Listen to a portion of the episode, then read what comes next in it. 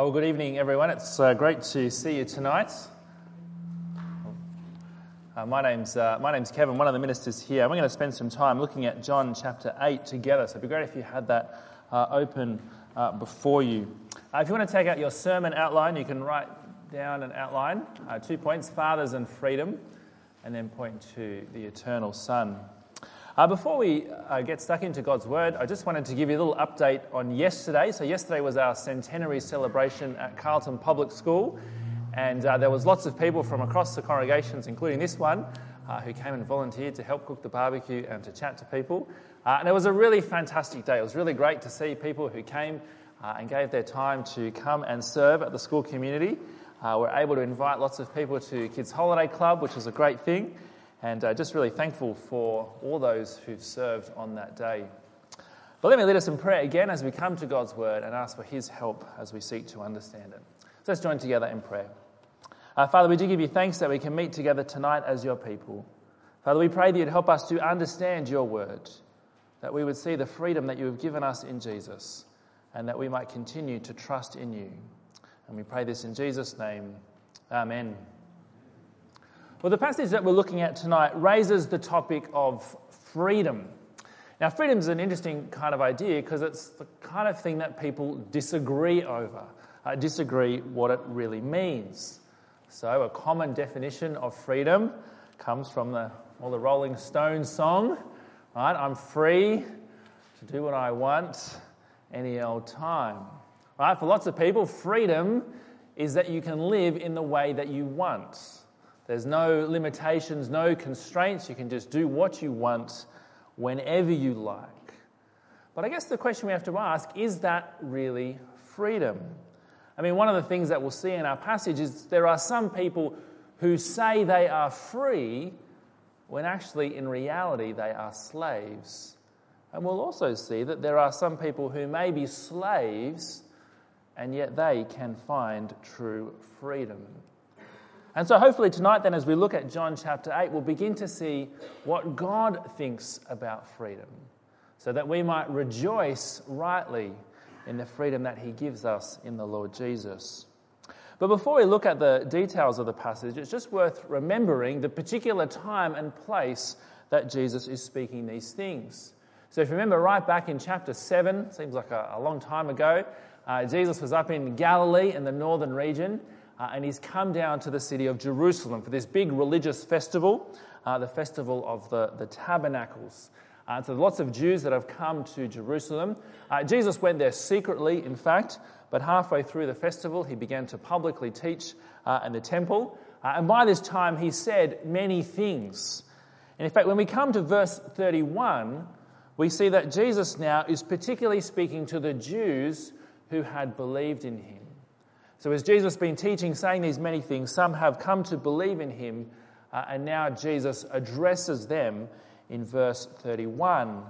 And he says to them, well, to the Jews who had believed him, he says, If you continue in my word, you really are my disciples. Now, of course, the point of what Jesus is saying, the reason he's saying it is pretty obvious. He wants these Jews who've believed in him well, they want them, sorry, he wants them to continue to hold to their word, to hold to his word, to continue to believe in him, so that they might show themselves as true disciples. But the fact that Jesus says this does raise the possibility that there will be some people who, well, look good at the beginning, who believe in Jesus, and yet do not continue in his words. There will be some who look like disciples and yet actually they are not. And I guess it's a, just a bit of a challenge for us, isn't it, as we keep coming to John's Gospel each week at church. A challenge that, well, we would be true disciples, those who continue in the words of Jesus. But having given this challenge to the Jews who had believed, what does Jesus say to them? Well, verse 32, look there. He says, You will know the truth, and the truth will set you free. Now, these are, I think, wonderful words in John's Gospel as Jesus offers us freedom. Uh, and we'll, we'll, come back to this uh, a little bit later to think about the implications for us. But first, we really want to take some time now to understand well, how does this fit with the context, right? How does this fit with the people that Jesus is speaking to, particularly these Jews who believed in his name? Because what's a little bit kind of ominous is Jesus says to them, right, you must continue in my word. Then he says, you will find freedom. But the next thing that happens is that the Jews say to Jesus, I don't want your freedom. The freedom that you offer, I don't want it because, well, we are not slaves. We've never been enslaved to anyone because, because we are descendants of Abraham. And it's their objection that really kind of well, sets up the conversation that follows. Now, the conversation that follows, it can be a little bit tricky to follow at times, so I've got a bit of a, a PowerPoint slide to help us kind of work out the, what's going on. Uh, and we see there's kind of two questions that are raised at the beginning. The first question, are you free? Uh, and the second question of who is your father? Right, so verse 33 tells us that for the Jews of John chapter 8, they say they are free. They've never been enslaved to anyone. And why is that? Because they have Abraham as their father. Right? Pretty straightforward. Except Jesus says to them, well, actually, you're wrong. Right? You're wrong on both counts. So, verse 34, he responds to these Jews and says, I assure you, everyone who commits sin is a slave of sin.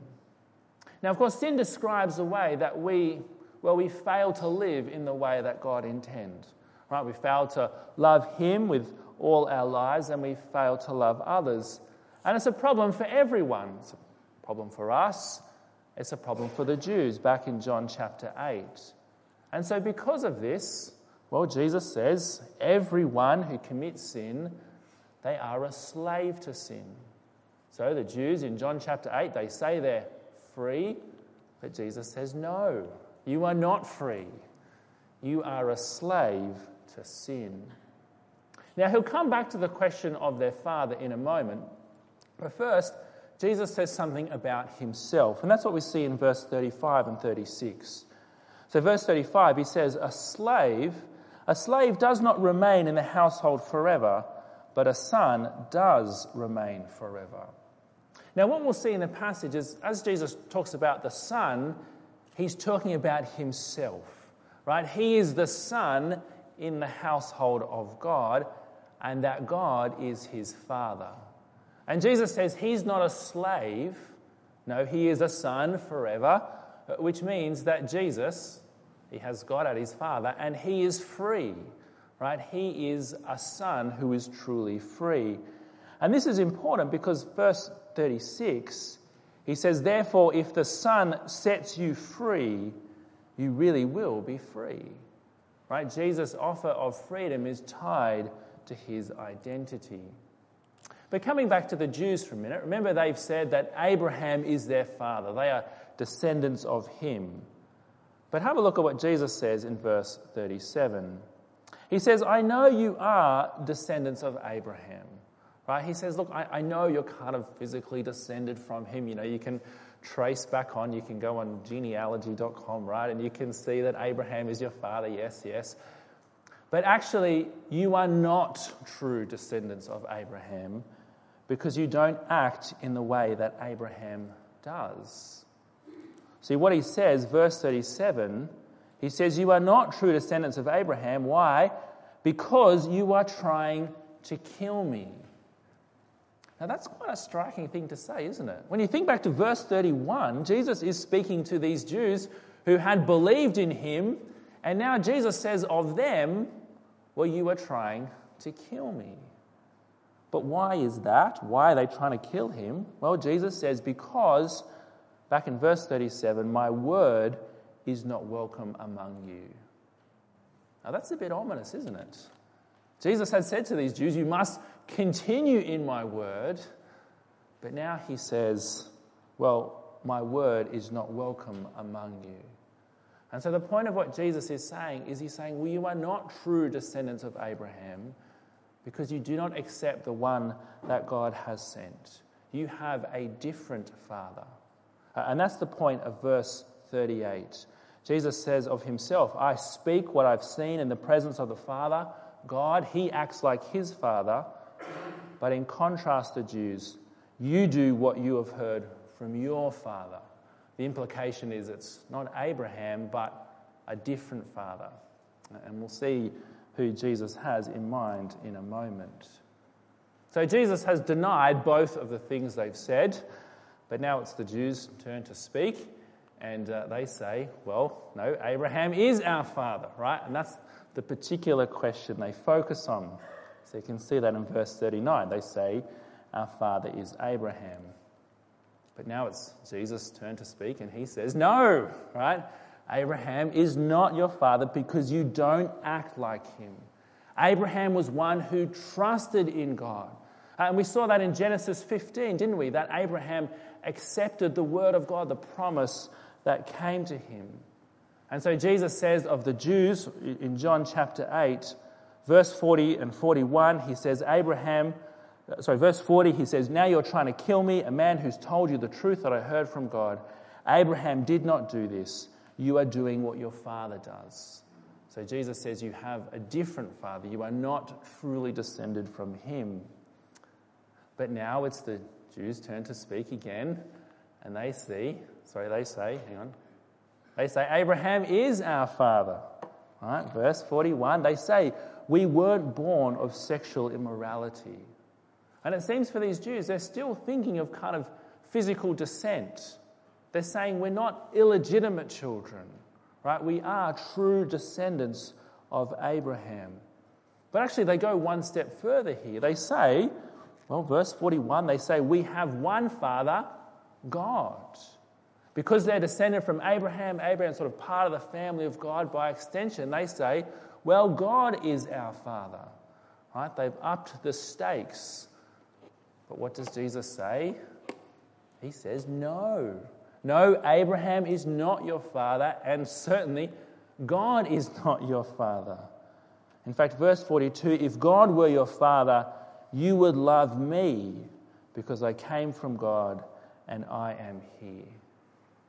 But here's where the rubber really hits the road because Jesus says God is not your father, not Abraham, but in fact, he says the devil is your father. Look there, verse 44. He says, You are of your father, the devil, and you want to carry out your father's desires. Now, it's it's hard to imagine a more offensive thing for Jesus to say. Right? Not only has he said, You're not actually true descendants of Abraham, right? That's kind of bad enough. He then says, Your father is the devil. Right? That's a pretty full on thing to say. But why does he say it? Well, because you act like your father. Right? Verse 44 He was a murderer from the beginning and has not stood in the truth because there is no truth in him. What we see that, well, the devil, he is on the side of lying. Sorry, uh, uh, on the, sorry, he's on the side of lies. In fact, he's described as the father of lies in this passage, which is the opposite of the truth.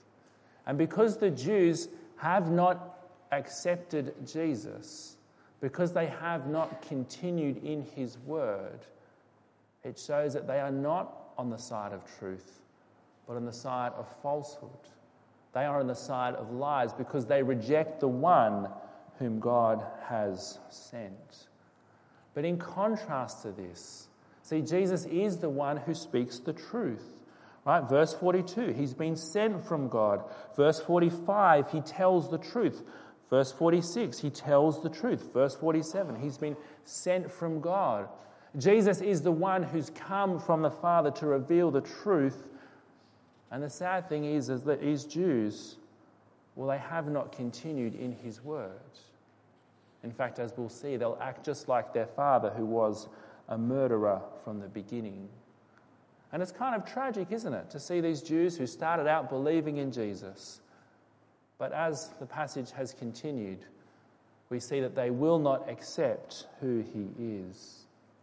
But I just want to pause there for a moment and just to think a little bit about how this passage uh, applies to us as we think about our own context. Right? If we put ourselves on the table as Christians, we can ask those same two questions. Well, are we free? And who is our Father? Well, first of all, if we go back to verse 34, remember what Jesus said there? He said, I assure you, everyone who commits sin is a slave of sin.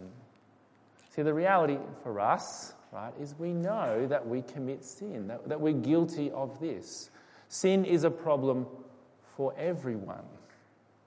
And so, what this means is by nature, we are slaves of sin. But of course, the good news of the gospel is as we turn to Jesus, right, we find forgiveness for our sin. We find that we can be freed from the, the penalty of our sin. And so, as Christians, we can actually say, yes, yes, we have found freedom in Jesus. But what about the question of our Father? Well, again, because we all by nature are sinners, because by nature we reject the truth of God, well, by nature, well, like the Jews, we're on the side of falsehood. We have the devil as our father.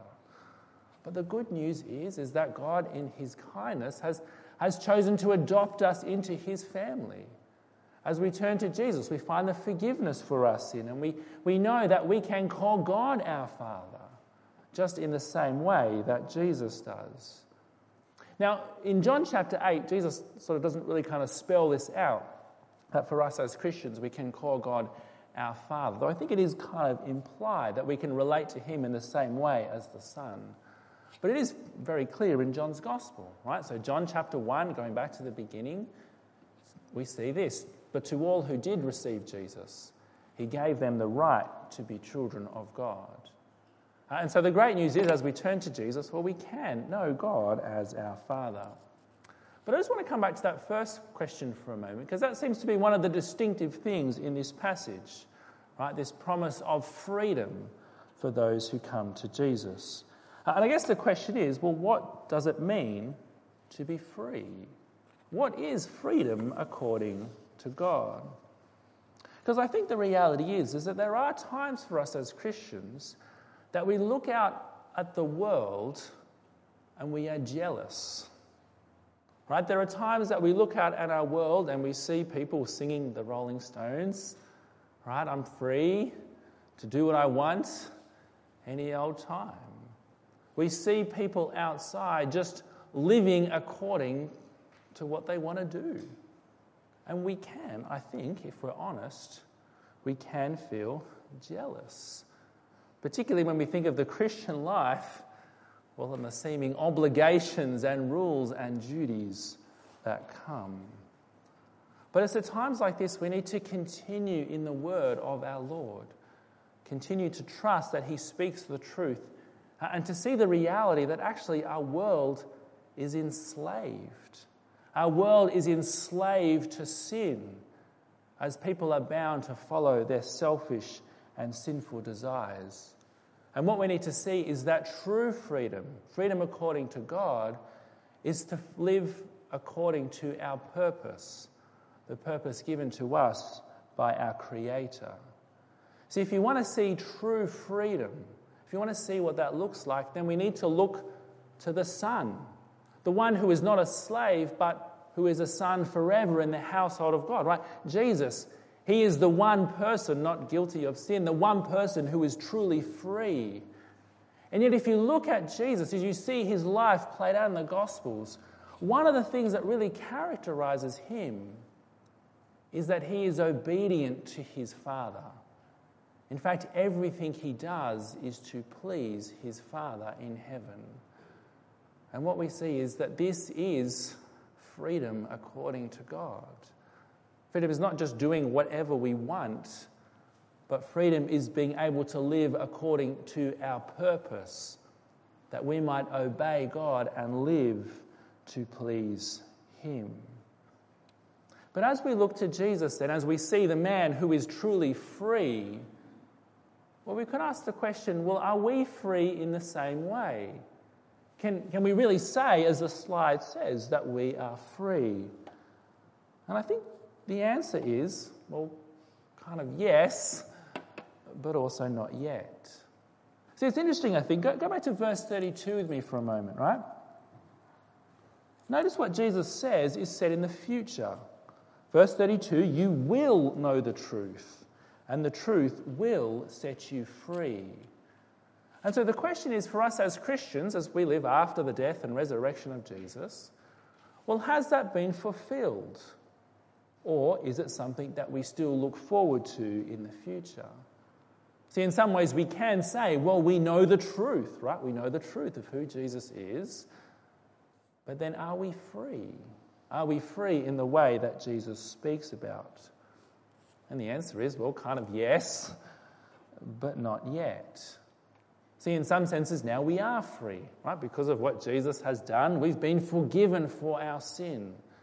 That the penalty of sin no longer applies, that the power of sin has lost its sting because of what Jesus has done on the cross.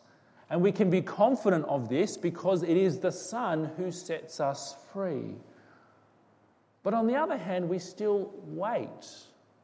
I mean, the reality is for us as Christians is that sin is still an issue for us. We continue to, to trip up, and sin still entangles us. And so we wait. We wait for the day when we will be truly free. Uh, and the new heaven and the new earth when Jesus returns. See, this is our hope as Christians. Right? We look forward to an eternity where we will be free to live according to our purpose in obedience to our Father in heaven in the way that He created us to be. Right? This is the glory of our future that we look forward to the day we will be truly free. But then while we wait, well, let us not lose heart. Let us not despair in the struggle against sin. Let us look forward to the day we will be free. But now, well, let us seek to live according to the purpose that God has given us, with the freedom that He has given us now in His Son, that we would seek to obey Him in everything that we do.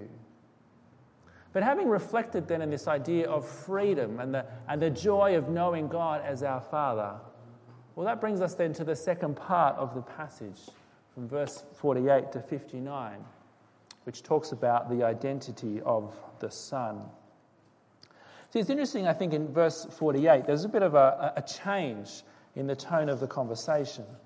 Right? So far, it's really been Jesus on the offense, right? He's been the one speaking against the Jews, and they've been on the defense. Right? This is a state of sorry, state of origin kind of example, you know, right? But here the, the tables are turned, right? There's a turnover. Is that the right thing? Anyway, doesn't matter. Things are different now, right?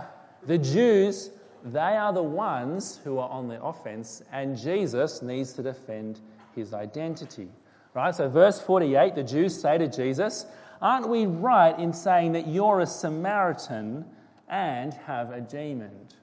Right? It seems like the Jews have taken the two most offensive things they could say and they've stuck them together into this kind of uber insult that they kind of lob over to Jesus. See, a Samaritan, well, the Samaritans were historically Jews, but they had sort of intermarried with the surrounding nations. So the Jews, well, they hated the Samaritans, right? They thought they were impure, illegitimate. But it's not just they call him a Samaritan, they also say you have a demon, that you are spiritually impure as well. But Jesus responds, verse 49, he responds, uh, well, calmly, he says, I do not have a demon. On the contrary, I honor my Father, and you, you dishonor me with your insults. But notice as Jesus continues in verse 50, notice the theme of judgment in the words he says. Verse 50 says, I do not seek my glory. The one who seeks it also judges. Now, the one who seeks the glory of the Son is the Father, right? He is the one who judges. I think it's just helpful to see. I mean, the Jews can insult Jesus all they like, but the Father is the one who will judge and they will be held to account for the way that they have dishonored the Son. But then, verse 51, Jesus continues with this great promise. Verse 51, he says, I assure you, if anyone keeps my word, he will never see death, ever. Now, I think for us, as we come to verse 51, we kind of assume that Jesus is talking about eternal life, right? And that that makes sense, doesn't it? I mean, this is what Jesus has said a number of times in these two chapters. He's the bread of life, He's the light of the world, the one that offers life eternal, right? So for us as Christians, we will die, but, but death is not the end, right? We'll be raised to live with Him. But it seems that perhaps the Jews haven't quite followed on with what Jesus is saying. And it's interesting, in fact, because when they repeat his words, they, they just change a little bit of what he said. Right? Verse 52 the Jews said, Well, now we know you have a demon. Abraham died, and so did the prophets. You say, If anyone keeps my word, he will never taste death ever. And so it's hard to know. Perhaps the Jews are thinking Jesus has said something slightly different that the one who turns to Jesus won't even die at all. But whether that's what Jesus was saying or not, the, the point the Jews are trying to say is that the great ones of the past, Abraham, the prophets, well, they died. So is Jesus making himself greater than them when he promises life? So, verse 53 Are you greater than our father Abraham who died? Even the prophets died. Who do you pretend to be. And it's quite clear at this point that these Jews who'd started out believing in Jesus will have not continued in his word because now they say of Jesus, Well, you are seeking your own glory. You are lying. You are making yourself greater than Abraham. And so they ask that question Who do you pretend to be? But Jesus replies to them and says, Well, actually, I'm on the side of truth. I am the one who's been sent from the Father. And actually, the truth we'll see is that he is greater than Abraham. And he comes back to the Jews and says, You know, you think Abraham is your father, but that is not the case because you do not act like Abraham. Abraham was one who trusted in God. In fact, Jesus says of Abraham, verse 56, he says, Your father Abraham was overjoyed that he would see my day he saw it and rejoiced. Now, verse 56 is a little bit puzzling, isn't it? Right? Just to kind of help you get a head around the timeline, right? If we put ourselves here in, where are we? Over that way, 2018. Right? Abraham, we'll just say around 3000 BC. If we put Jesus at 33 AD, roughly, the point is that's, that's a lot of years between the two, isn't it? Right? And the question we ask as we see Jesus' words in verse 56, we say, How did Abraham, how could he have seen the day of Jesus? Right? How could he have seen a day so many years in advance? You know, could it be that Abraham had some special revelation, some insight into the future? Uh, is there some way that Abraham could see Jesus from the new heaven? Or, or could it just be that Abraham, well, genuinely trusted God? and was told that his seed, one of his descendants, would fulfill the promises of God. But in any case, the, the question the Jews raise is from a different direction. They say of Jesus, Well, how did you see the day of Abraham? Right? Verse 57, the Jews reply, You aren't 50 years old yet, and you've seen Abraham. But here, Jesus says the most outlandish thing of all. Look there, verse 58. He says, I assure you, before Abraham was, I am. If we go back to our timeline for a moment, you can see there's two outlandish things that Jesus says. One is that he is, well, before Abraham, right? Now that makes him really old, right? Well, actually, as we come to John's Gospel, we see that Jesus is from all eternity, that he is eternal, that there has always been the Father and the Son. There never was a time that the Son was not. But the other outlandish thing he says is those two little words at the end, that little phrase he says, I am. So if we look back in the Old Testament, right, in the book of Exodus, God spoke to Moses through the burning bush and said to Moses, I want you to go and rescue my people from slavery in Egypt. Then Moses says to God and says, What, what do I say if they ask, Who sent me? What do I say if they ask, What is his name? And here's the reply of God to Moses He says, I am who I am. This is what you are to say to the Israelites I am has sent me to you. So if we come back to John chapter 8, as we see Jesus' words in verse 58, I assure you, before Abraham was, I am. You see that he is identifying himself with, with Yahweh, right, with the God of the Old Testament. And it's at this point, verse 59, well, the Jews, they do not believe what Jesus has said.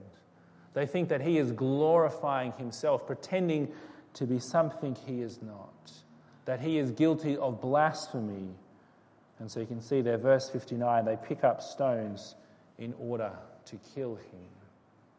And of course, we see at this point that they will try to kill him. They are just like their father, in fact, who was a murderer from the beginning. And they show themselves, of course, not to be true disciples who've continued in the word, but they show they're acting like their true father, like the devil. But this isn't the time for Jesus to die. You can see in verse 59, Jesus was hidden and went out of the temple complex. But of course, the Jews will kill Jesus eventually. It won't take long for them to crucify him just out of the city. But that is still to come in the Gospel of John. But it's pretty sad, isn't it, to see that these Jews who started out so well believing in Jesus, by the end of the chapter are seeking to kill him. But I hope for us then, in contrast, well, we would be people who continue to follow the word of Jesus, that we continue to trust in who Jesus is, and to see that, well, he is on the side of truth. He is the one who's been sent from the Father, uh, the eternal Word who took on flesh the true Son who is free, who comes to offer us freedom. See, the reality is that there are times, I think, when we become jealous of the world. There are times that we look out and we see people just living the way that they want. And if we're honest, we, we can be jealous. But it's at times like this where we can come back to John chapter 8 we can see that our world is enslaved to sin. And we can see that true freedom is found in living according to the purpose that our Creator has given us. And we see this because Jesus speaks the truth.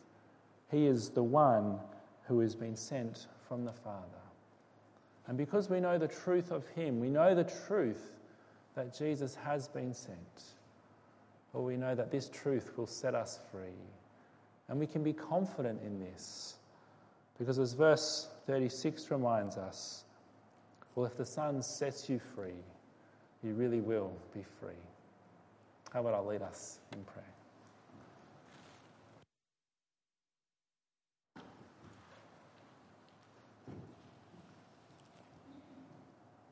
Our Father, we do give you great thanks that we can come tonight to hear the word of truth through Jesus.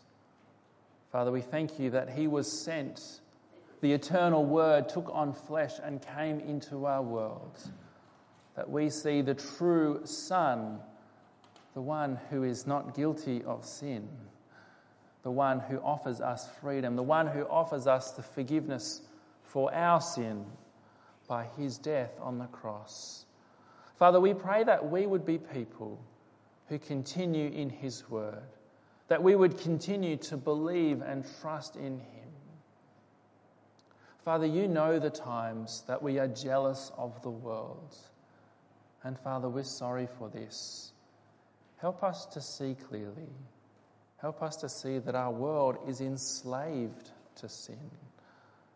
And instead, help us to rejoice. Rejoice in the freedom that you have granted to us in the Son. And Father, we long for the day.